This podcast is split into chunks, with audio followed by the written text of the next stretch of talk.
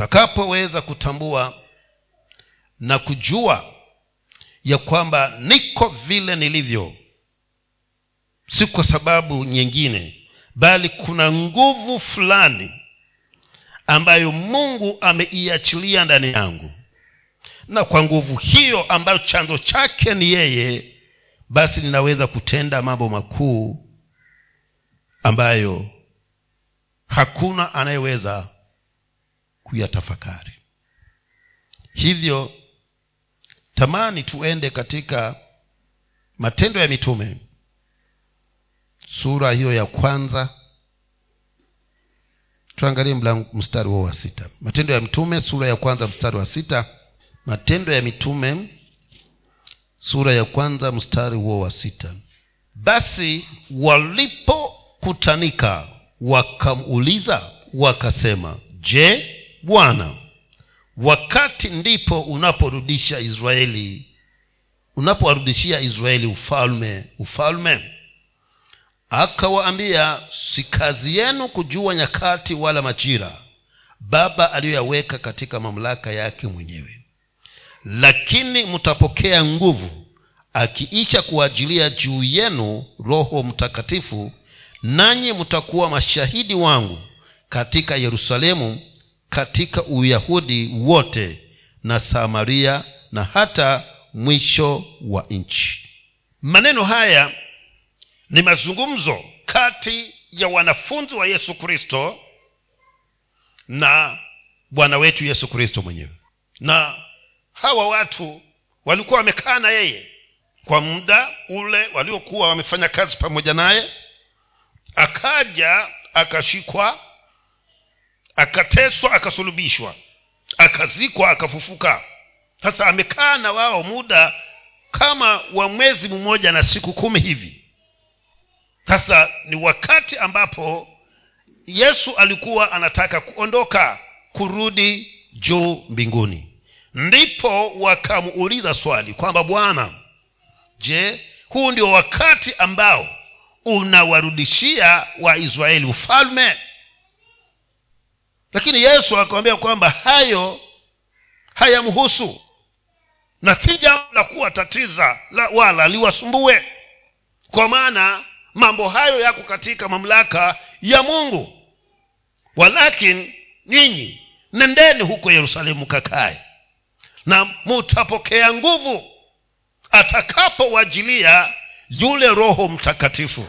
Na mtakapopokea hizo nguvu ndipo sasa mutaweza kuifanya kazi hii ambayo linawaachilia kwa hivyo inaonekana mazungumzo yakaishia pale kuliko wengine tunaelezwa ya kwamba tu baada ya muda kidogo yesu akachukuliwa nao akakaa wakimtazama akienda na ikafikia mahali alipokuwa amechukuliwa na amefinikwa na mawingu hawamwoni tena wakawa bado wanakazia macho kukatokeza wanaume wawili wakawambia enyi watu wa yahudi eh? enyi watu wa yerusalemu mtafanya hivi kwa nini kama vile alivyoenda ndivyo atakavyofanya nini? Atakavyokuja. Lakini twataka tukite hapo kwa kwamba tuna nguvu ambazo bwana yesu kristo aliahidi ya kwamba atatupu, atatupa ata tutapokea na acha ijulikane leo ya kwamba ilimradhi yesu ni bwana katika maishani mwako hizi nguvu zinazozungumziwa ziko ndani yako. Ziko ndani kwa maana ni yeye mwenyewe aliyesema ya kwamba lakini mtapokea nguvu. Akiisha kuajilia juu yenu roho mtakatifu mtakuwa mashahidi wangu katika yerusalemu katika yudea samaria kote ulimwenguni. Mtapokea nguvu atakapowajilia roho mtakatifu huyu roho mtakatifu anaajilia akina nani? Roho mtakatifu anawajilia walio ni wanafunzi wa yesu kristo. Kwa hivyo iwapo wewe ni mwanafunzi wa yesu kristo basi huyu roho wa mungu ambaye alizungumziwa na amini anapaswa awe anakaa ndani yako na kwa sababu anakaa ndani yako basi ni lazima ujidhihirishe katika nguvu za huyo roho mtakatifu lakini jambo la kushangaza ni kwamba wengi wako makanisani lakini si wanafunzi wa yesu kristo. Ndio maana hatuwezi tukatembea tukazidhihirisha nguvu hizi tulizoambiwa kwamba tutazipokea. Kwa hivyo huenda ikawa unajiuliza kweli huyu roho wa bwana yuko ndani yangu? Huyu roho aliyezungumzwa yuko pamoja na mimi? Na ninataka niseme ya kwamba kabla ya kujiuliza maswali hayo je wewe umwanafunzi halisi wa yesu kristo? Kwa maana ahadi hii imepewa kwa wanafunzi wa yesu kristo. Ya kwamba mtapokea nguvu. Na iwapo wewe ni mwanafunzi wa yesu kristo sina shaka hizo nguvu ziko ndani yako kwa maana kama aliahidi lazima alitimiliza. Na tutaona kwamba alitekeleza kwamba kakaeni yerusalemu. Na atakapokuja huyo roho wa mungu atakapokuja roho mtakatifu basi mutapokea nguvu. Na wapendwa sasa hatumungojei kwa maana tayari kama ni kuja alikuja. Kinachosalia ni mimi na wewe nijiweke sambamba na kristo niwe mwanafunzi halisi wa yesu ndiyo niweze kuhitimu kupokea hizo nguvu. Lakini nyakati hizi tunazoishi wengi sana wamebaki na bwana yesu asifiwe lakini hawana uwanafunzi wa kristo ndani yao na kwa sababu mimi si bwana yesu kristo sihitimu kuweza kupokea hizo nguvu. Kwa maana hawezi huyu yesu huyu roho mtakatifu kukaa ndani yangu hawezi akanijilia. Lakini abarikiwe mtu yule ambaye ameazimia kuweza kutembea na kukaa katika miguu ya yesu kristo ili ajifunze kutokana na yeye na kuyashika na kuyatekeleza mafunzo yale ili kwamba aweze kuwa mwanafunzi halisi wa yesu kristo. Tapokea nguvu. Atakapouajilia nani? Huyu roho mtakatifu wa bwana. Na hii ahadi ni ya kila mtu ambaye amemkubali yesu na ameazimia kuwa mwanafunzi wa yesu kristo. Kwa maana ni jambo moja kuokoka na ni jambo lingine la kuwa mwanafunzi wa yesu kristo. Hiyo naamini ya kwamba wapendwa ni tutofautishe hapo. Kwa maana si waokovu wote ni wanafunzi wa yesu. Sasa hizi nguvu tulizoambiwa zilikuwa zitawajilia si wengine lakini ni wale wata, wa, ni wale walio wanafunzi wa kristo yesu. Na tunapowatazama hawa wanafunzi wa yesu kristo kuanzia pale walipoambiwa ya kwamba wakangoja yerusalemu kuanzia siku ile na kurudi nyuma kule walikokuwa wametoka utaona ya kwamba walikuwa watu wa kawaida kama sisi na pia matendo yao yakawa ni ya kawaida kwa sababu zile nguvu zilikuwa hazijaja kwao mpaka wakati mmoja kukawa kuna zogo. Wamekuja wale askari wanane askari wale wa makuhani wametaka kumfu, kumshika yesu kristo. Kukawa kuna mmoja pale akawa ana silaha na walipojaribu kumshika akatoa upanga. Kwa maana hizi nguvu zilikuwa hazijawajilia kwa hivyo wanakuwa ni wanadamu wa kawaida.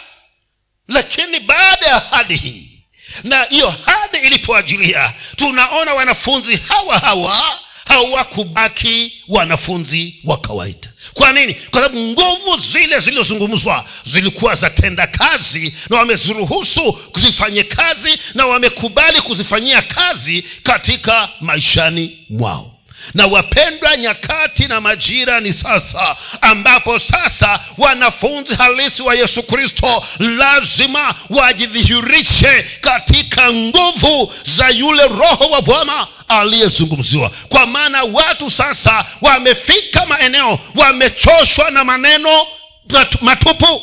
Hawataki maneno matupu. Kama vile walivyomwambia yesu kama wewe ni mwana wa mungu tuonyeshe ishara watu wanataka kuona. Na kama ni waone lazima upokee nguvu. Lazima hizi nguvu za roho mtakatifu ziwe ndani yako ndiposa ukaweze kusababisha watu kumwona mungu kupitia wewe. Mlango huu wa pili matendo ya mitume mlango wa pili. Kwanzia huu mstari wa kwanza kabisa. Mlango wa pili kwanzia mstari wa kwanza kabisa. Wakati ulipotimia siku ya pentekoste walikuwako wote mahali pamoja. Kukaja gafula toka mbinguni sauti kama mvumo wa upepo mkali. Ukaenda u, ukienda kasi ukajaza nyumba yote waliokuwa wameketi. Kukawatokea kukawatokea ndimi zilizogawanyikana kama ndimi za moto uliowakalia kila mmoja wa wote wakajazwa roho mtakatifu wakaanza kusema kwa lugha nyingine kama roho alivyowaajalia kutamka. Pale mwanzo amesemaje? Nendeni na mtapokea nguvu atakapowajilia huyo roho mtakatifu wa mungu hapa sasa tunaambia kwamba walipokuwa wamekaa pale katika chumba cha juu basi kukatokea kukasikika upepo ulio mkali ukivuma na unaenda kwa kasi. Na katikati ya hali hizo kukatokea ndimi za moto zilizowakalia juu yao kila mmoja. Na baada ya hivyo tunaambiwa ya kwamba wakaanza kuzungumza kwa lugha mpya. Naona kitu hapo ya kwamba huyu mungu anachokiahidi lazima anakitimiliza. Lazima akitekeleze. Kwa maana ametwambia tutapokea nguvu atakapotujilia roho mtakatifu. Na sasa roho mtakatifu katika mlango huu amewajilia wale wapendwa. Na dhihirisho ya kwamba roho amewajulia wakazungumza kwa lugha nyingine lugha zingine lugha wakazungumza kwa ndimi ikiwa dhihirisho ya kwamba roho yule aliyeahidiwa na kristo yesu amewajilia. Sasa mtu yule aliyekuwa mwoga ndugu yetu petero alipokuwa amekabiliwa na wale askari akatoa upanga na alipotoa upanga akaambua urudishe aliposhukwa yesu akamfata akamfata kwa mbali na kila akiambiwa kwamba alikuwa ni mshirika wa kristo yesu akamkana kwa sababu ya hofu na uoga lakini roho alipomjilia nguvu alipozipokea huyu petero ndiye tunayemuona ya kwamba sasa amegeuka. Si mtu yule petero wa kwanza amekuwa petero aliye na ujasiri ambaye alisimama na kuwaambia wale waliokuwa wanadhihaki ya kwamba wapendwa sisi hatujalewa. Lakini hizi ni ahadi hii ni ahadi ambayo ilinenwa na mungu ilinenwa na manabii kutumia vinywa vya nabii yoeli ya kwamba siku za mwisho bwana atamimina roho wake juu ya wote wenye mwili. Sasa haya ndiyo munayaona yametimilika. Na hauwezi ukapokea nguvu hizi ukawa mtu wa kawaida hauwezi ukawa unazihifadhi nguvu hizi ndani ya maisha yako uwe mtu wa kawaida. Kwa maana maandiko yananena ya kwamba petero alipoanza hutuba hile alipoanza kuihubiri hiyo njili kuanzia pale kwamba hawakulewa alipomaliza kuna watu elfu tatu waliosema sisi nasi twamtaka huyo yesu awe bwana mokozi maishani mwangu.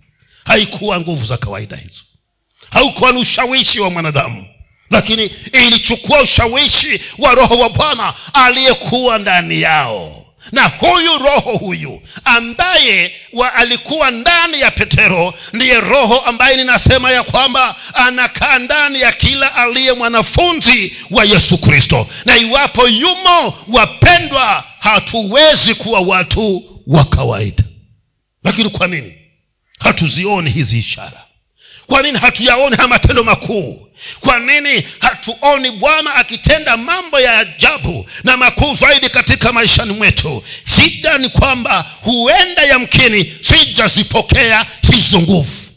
Kwa bwana ni jambo moja kunyoshewa kupewa na ni jambo lingine kupokea. Kwa maana naweza kukupa na ukakataa kuchukua na ndivyo ilivyo nasi wapendwa. Ya kwamba hizi nguvu zimeachiliwa na ziko kwa kila atakaye jiweka kuwa mwanafunzi sahihi mwanafunzi halisi wa yesu kristo. Ukijiweka katika mazingira hayo hizo nguvu hazina chaguo lazima ziingie ndani yako na zikiingia ndani yako lazima zitende kazi katika maishani mwako. Kama ilivyokuwa na hawa wapendwa. Kwa maana wapendwa hawa walipokuwa hawajapokea huyu roho hawakuwa watu walio na mamlaka na uweza na ujasiri lakini walipopokea huyu roho maandiko yanasema ya kwamba petero akasimama na ujasiri wote ule uoga wa kule kwamba wewe na ulikuwa na yesu asema simjui. Ukafa nini? Ukaondoka. Kwa maana utapokea nguvu atakapoajilia huyo roho wa bwana. Wapendwa tuzitafute hizi nguvu. Tujiweke katika mazingira ambayo tutaruhusu nguvu hizi za mungu zitende kazi maishani mwetu. Hili ni kilio cha moyo wa bwana ni tamanio la moyo wa mungu. Kwamba watu wangu nilionena ya kwamba utukufu wa nyumba hii utakuwa mkuu kuliko utukufu wa nyumba ile ya kwanza. Lakini bado haujaweza kufikia utukufu wa nyumba ya kwanza. Shida ni nini? Shida si mungu. Shida ni mimi na wewe. Lakini leo tunaweza kufanya maamuzi ya kwamba natamani nijiweke katika mazingira ambayo bwana nguvu zako zitakuwa hazina sababu ya kuto kukaa ndani yangu nami niweze kuzitumia kuzitumia ili ukuu wako uweze kudhihirika machoni kwa wanadamu. Mtapokea nguvu atakapo ajili ya roho mtakatifu. Na ilipofika siku ya pentekost roho wa bwana akashuka kama upepo na walipokuja upepo wa kasi ukagawanyika ndimi kama ndimi za moto zikatua kwa kila mmoja ambaye alikuwa katika hicho chumba cha juu kwa kila mwanafunzi wa yesu kristo aliyekuwa katika chumba hicho cha juu. Je tuna mwanafunzi wa yesu hapa leo? Tunaye. Kwa maana kama yupo lazima nguvu hizo zitashuka lazima huyo roho atapata mwanya katika maishani mwako. Na atakapopata nafasi na amini na naamini ya kwamba hautakuwa mtu wa kawaida hautakuwa mwokovu wa kawaida lazima utakuwa mwokovu ulio na mguso kwa maana roho wa bwana yu ndani yako. Matamanio ya moyo wangu. Kwamba nguvu hizo mimi nami nikazipoke angalia walivyopokea hizo nguvu. Matendo ya mitume tatu tatu. Angalia vile baada ya kupokea hizo nguvu basi petro na yohana walikuwa wakikwea pamoja kwenda hekaluni saa ya kusali saa tisa. Na mtu mmoja aliyekuwa akiwete toka tumboni mwa mamaye alichukuliwa na watu ambaye walimweka kila siku katika mlango wa hekalu uitwao mzuri ili aombe sadaka kwa watu waingiao ndani ya hekalu mtu huyu akawaona petro na yohana wakiingia hekaluni aliomba apewe sadaka. Na petro akamkazia macho pamoja na yohana akasema tutazame sisi. Akawaangalia akitarajia kupata kitu kwao. Lakini petro akasema mimi sina fedha wala dhahabu lakini ilicho nacho ndicho ni kupacho kwa jina la yesu kristo wa nazareti simama uende. Akamshika mkono wa kuume akamwinua mara nyayo zake na vifundo vya miguu yake vikatiwa nguvu. Akaondoka upesi akasimama akaanza kwenda. Akaingia ndani ya hekalu pamoja nao akienda akirukaruka na kumsifu mungu. Watu wote wakamwona akienda akamsifu mungu. Angalia. Baada ya mlango wa pili mlango wa tatu zile nguvu walizozipokea zinaanza kufanya kazi. Ambazo ndizo zinazopaswa zitende kazi ndani yako zifanye kazi maishani mwangu. Wamezoea kuingia katika nyumba ya maombi nyakati zile walizoingia siku ile kama kawaida yao lakini walipokuwa wakitembea nyakati zile kabla ya nguvu hizi kuingia ndani yao walikuwa wanamuona yule kiwete pale na chochote walichokuwa nacho wakawa wanampatia. Walakini siku ile ya pentekote walipopokea zile nguvu walipoona ya kwamba wamebadilika sio watu wa kawaida kwa maana nguvu zimewaingia wakapita tena katika mlango mzuri. Yule kiwete bado yuko pale. Safari hii akiwakazia macho akisema ya kwamba angalau munipatie kitu kama kawaida yenu. Petero akamwambia sikia tutazame. Kwa nini? Alikuwa anawambia tutazame. Sijui kama mna mnafikiria aliwaambia kwa nini awatazame kwani alikuwa hawaangalii? Walipokuwa wanaingia wanakuja alikuwa hawaoni? Lakini naona ya kwamba hata hawa wapendwa petero na yohana walikuwa wamehisi ya kwamba tangu tulipopokea zile nguvu sisi si waokovu wa kawaida tena kwa hivyo akawa anawaambia tutazame ili uweze kuleta kupata tofauti ya kwamba sisi si wale wa kawaida tena sisi si wale ambao tutakupatia shilingi ama shilingi tano shilingi ishirini sio? Si wa wale wa zamani tena. Kuna kitu kimefanyika. Na wapendwa kitu kikifanyika ndani yako utajua kwa hivyo wapendwa walijua kwamba tulipopokea yule roho mtakatifu kuna nguvu ambazo zimeingia ndani yetu na tunahisi kwamba sisi si wale akina yohana wa jana si wale akina petero wa jana. Ndio akasema tuangalie. Wewe mtu niangalie. Na akikuangalia tarajieni kwa maana akikuangalia ni apate kitu kisichokuwa cha kawaida. Kwa maana wali, wa, yule kiwete alipowaangalia hakupata shilingi wala shilingi hamsini alipata kitu kisichokuwa cha kawaida. Kwa maana hawakuwa wakena yohana na petero wa zamani kulikuwa na nguvu ndani yao. Tamani kuwa na hizo nguvu ndugu yangu. Mpendwa tamani kuwa na hizo nguvu. Kwa maana zitakapokaa ndani yako hautakuwa mokovu wa kawaida utakuwa na mguso utakuwa jibu kwa aliyekuwa na maswali utakuwa suluhisho kwa aliyekuwa na matatizo kama petero na yohana alivyokuwa suluhisho kwa yule kiwete pale mlango mzuri. Wakasema sisi fedha na dhahabu hatuna lakini tulicho nacho tutakupa. Si walijijua kwamba kuna kitu walicho nacho ambacho hakifananishwi wala kulinganishwa na fedha wala dhahabu ndicho hicho nachokizungumza siku ya leo. Ya kwamba utakapoipokea nguvu hiyo hakika hautakuwa mtu wa kawaida. Akasema sasa tuangalie. Na kwa sababu umetuangalia tunakuambia hivi katika jina la yesu kristo wa nazareti simama na uende. Huyu ndugu akawa anasubaasubaa wakamshika mkono. Aliposhuka mkono akasimamishwa aliposimamishwa nyayo zikapata nguvu. Aliposimamishwa magoti yakapata nguvu. Walipohisi wamepata nguvu wakamwachilia. Wakamwacha pale wakienda. Alipohisi kwamba anaweza kutembea akawafata na akasema sasa sikutembea nitarukaruka ili nihakikishe ya kwamba hakika miguu yangu ina nguvu. Na akatembea akirukaruka pamoja nao akimsifu mungu. Waweza kumfanya mtu amsifu mungu wewe? Inawezekana laiti utaruhusu hizo nguvu zifanye kazi ndani yako. Laiti utaruhusu roho wa bwana apate nafasi maishani mwako. Wapendwa sasa ni nyakati za huyu mtu huyu roho wa bwana atende kazi kwa maana wamesinywa na kwamba yesu anaweza na hatujawaonyesha anachokiweza na hizi nguvu sasa hatuzingojei kwa maana zishaachiliwa. Ni wewe na mimi tujiweke katika hali inayopendeza inayovutia hizo nguvu. Ziingie ndani yako na zianze kufanya kazi. Walipopokea nguvu hawakuwa watu wa kawaida. Hawakuwa wokovu wa kawaida.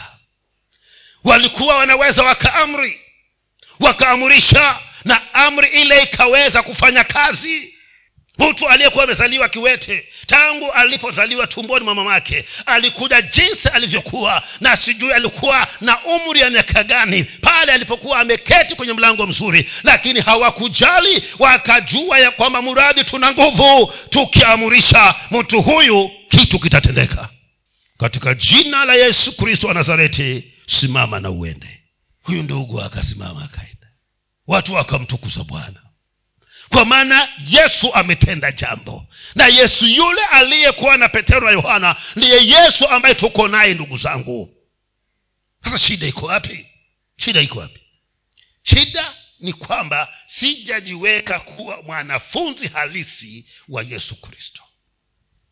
Kwa maana nitakapokuwa mwanafunzi halisi wa yesu kristo hizo nguvu zitanitafuta popote nitakapokuwa ziingie ndani yangu na zikiingia nitasikia nitahisi nitajua. Ndio maana wakawambia ya kwamba nitazameni tutazame. Fedha na dhahabu hatuna lakini tulicho nacho nini? Uwezo wa kiungu ambao unaweza ukaumba ndiyo utulio nao. Na naamini ya kwamba haupendezi kukaa jinsi unavyokaa. Kuja kuombaomba na kupoma shilingi tu. Unatamani ikiwezekana uwaweza kufanya kazi ukapata mshahara mzuri. Kwa hivyo katika jina la yesu wa kristo wa nazareti simama uende na utakapotembea hatutakuja kukuona tena hapa mlango mzuri. Na bibilia haineni kwasema haineni tena kwamba alikuwa alionekana tena baada ya mahali hapo. Kwa maana alipewa kitu kilichokuwa cha kawaida wapendwa tuna nguvu za mungu. Ziko. Na anatamani kwamba ziweze kufanya kazi katika maishani mwetu. Hebu angalia matendo ya mitume mstari huu mlango huu wa tano mstari wa kumi na tano na kumi na sita.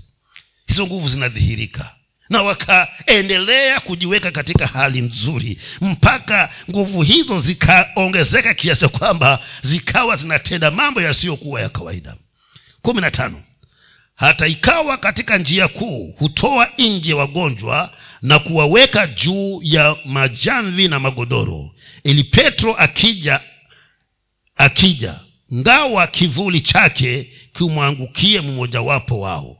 Nayo makutano ya watu wa mji ya watu wa miji iliyoko kando kando ya yerusalemu wakakutanika wakaleta wagonjwa nao wagonjwa nao walioudhiwa na pepo wachafu na wote wakaponywa. Kwa sababu ya hizo nguvu za roho wa bwana.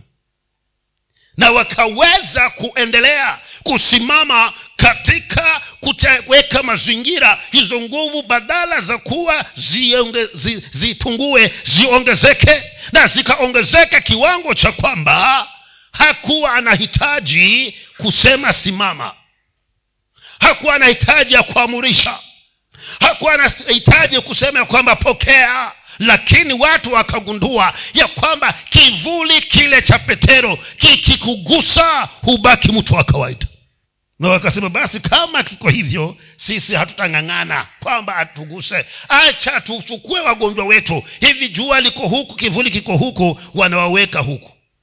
Petero akikagua gwaride ile gwaride akikagua gwaride kivuli kikiwaangukia watu wanafanya nini? Wanapona anapita na njia zake tu. Mpaka tangu hajui mpaka kwani kuna nini? Mbone watu wanaonekana wameleta wagonjwa huku?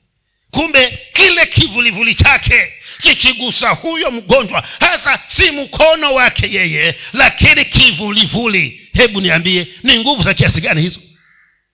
Nguvu zisizokuwa za kawaida kivulivuli chako kikigusa mgonjwa aondoke apone awe na afya. Aondoke hospitali aende nyumbani. Na alikuwa yuko kwa oxygen. Sasa madaktari watakuja kuangalia kwani vinguaje si kawaida. Kuna mtu amepita hapa aliye na nguvu. Na nguvu hizi si za kawaida. Nguvu za kiungu zilizo na uwezo wa kuumba. Na zikimgusa mtu hazimuachi jinsi alivyo. Hata hizi nguvu wapendwa zipo. Zipo. Lakini je tumemruhusu. Tumeruhusu roho mtakatifu aweze kutenda kazi ndani yetu. Tumemweka mazingira yanayostahili kwamba anaweza kuja kufanya makao ndani yetu. Ndiposa nguvu hizo ziweze kudhihirika na kutenda kazi katika maisha yetu. Chaguo ni la kwako. Chaguo ni langu. Lakini akasema mtapokea nguvu atakapoajilia huyo roho na tukaona ya kwamba siku ya pentekote roho alikuja. Na alipokuja hakurudi. Hata hapa yuko. Huyo roho mtakatifu hata hapa yuko. Ni wewe uwe na maamuzi na useme ya kwamba nazitaka hizo nguvu. Na kama ni uzipate ni umruhusu huyo roho ndani yako. Roho afanye kazi ndani yako. Na inawezekana ndugu yangu mtapokea nguvu hata huyu roho tayari yupo. Kilichosalia ni wewe na mimi. Tumruhusu aweze kupata nafasi maishani mwetu na tuyahifadhi mazingira hayo ili kwamba azidi kuongezeka kuongezeka mpaka isiwe ni mimi tena. Hata kivulivuli changu nacho kifanya nini? Kiweze kufanya kazi.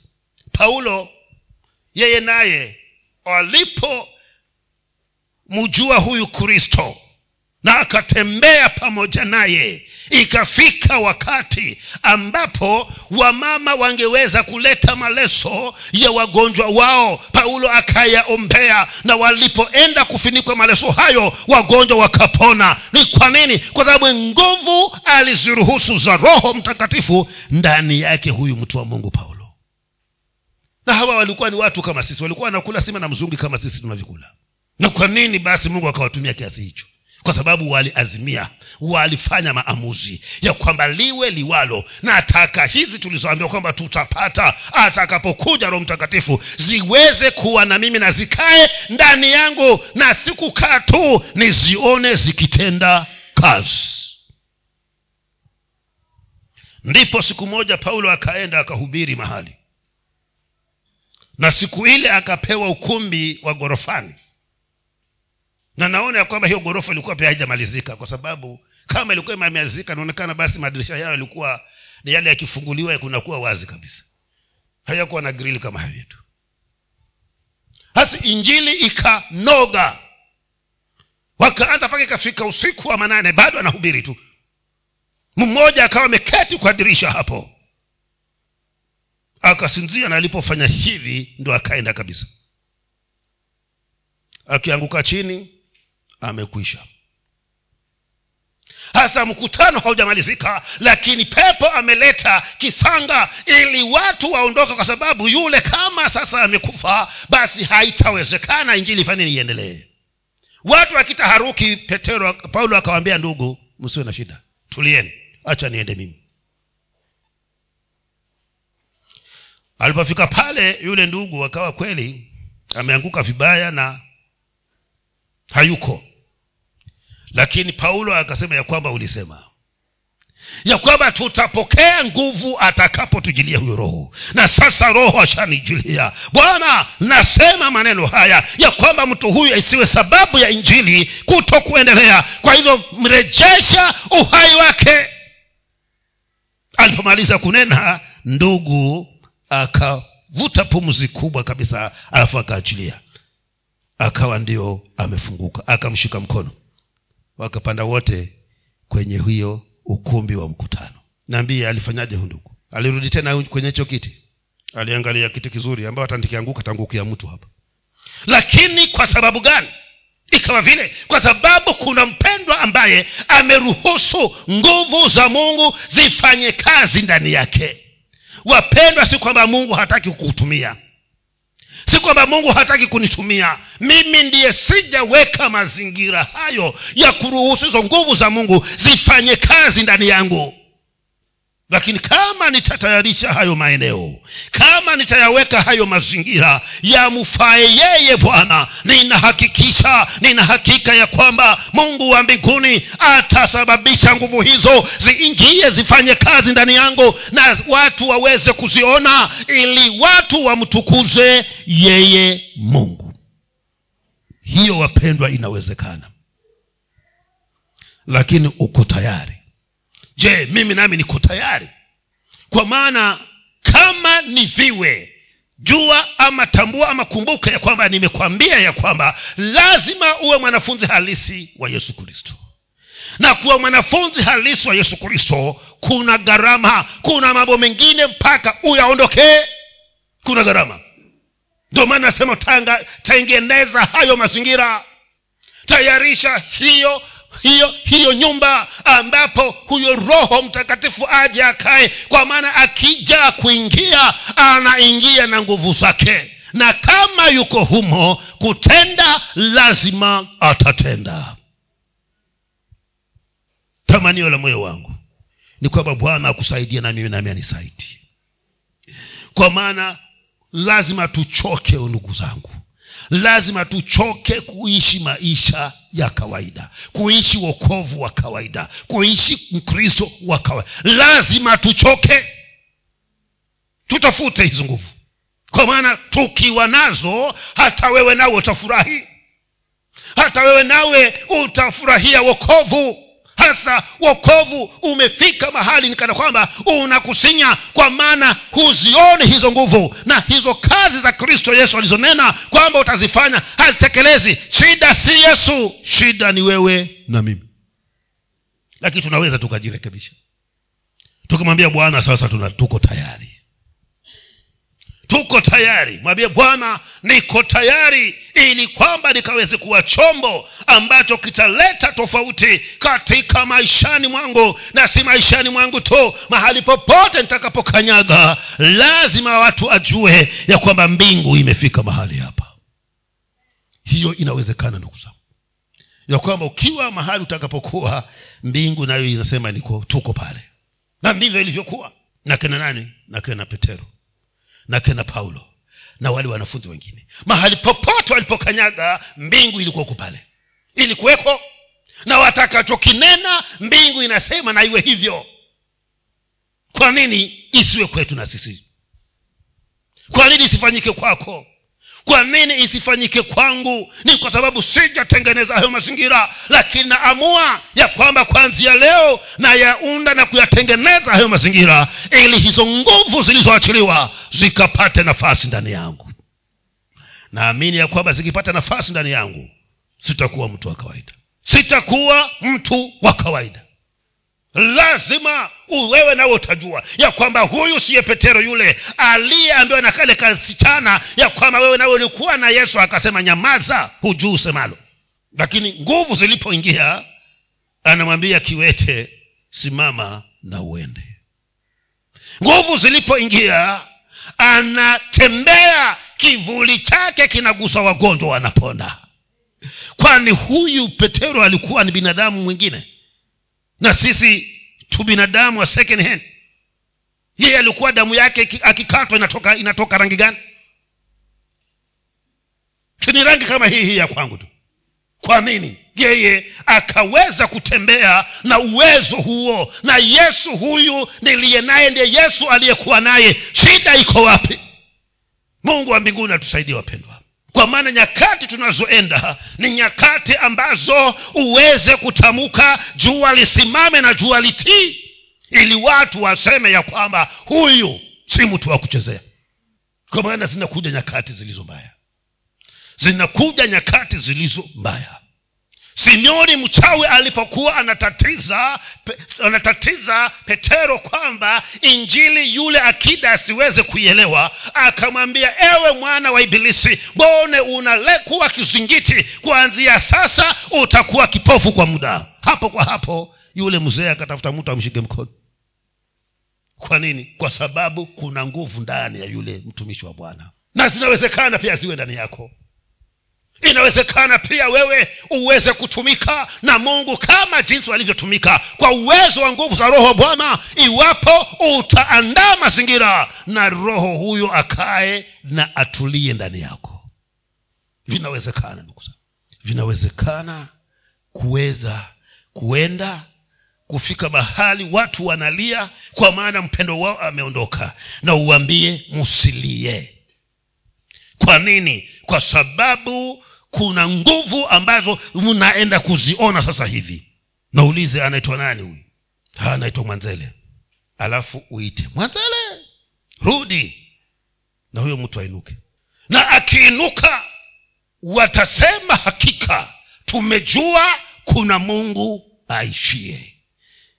Na ukiwaambia sasa nataka huyo mungu muliyemwona awe bwana na mokozi maishani mwenu hawatasita kwa maana wameviona wenyewe. Sasa tunangojwa sisi ambao tunaweza tukabeba hizo nguvu za huyu roho. Iwapo kama utamruhusu uweke hayo mazingira ya yeye kukaa ili aweze kuja na nguvu zake wapendwa tunangojewa sisi. Hebu uwe na hiyo tamanio uwe na hiyo shauku. Umwambie bwana nataka hizo nguvu nataka uniguse tena.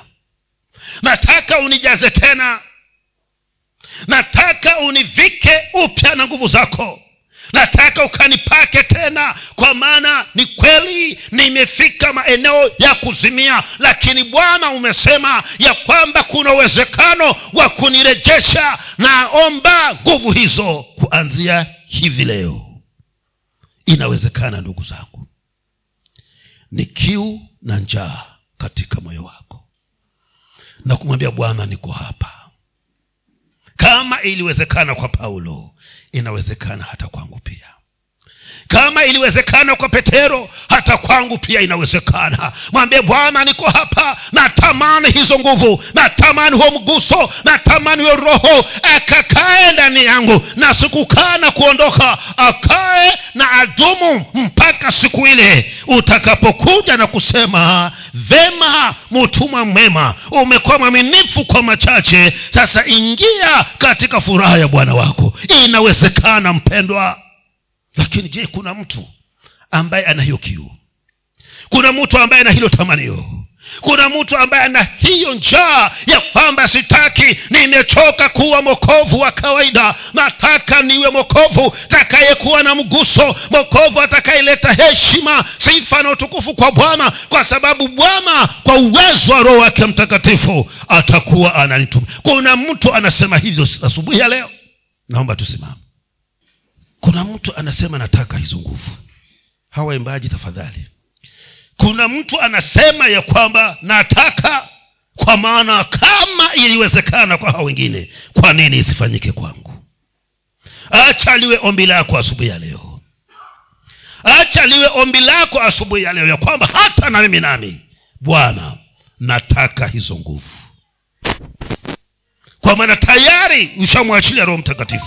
Iliyosalia ni mimi niweke mazingira yanayostahili ili aweze kupata mwanya aingie na akiingia anaingia na nguvu zake. Na akiwa ameingia utajua kwa maana walijua na petero na yohana. Wakasema nitazame. Na walipokuwa wanatazamiwa wana, walipokuwa wanaangaliwa akasema fedha na dhahabu hatuna. Tulicho nacho tunakupa. Wakati nguvu zimo unajua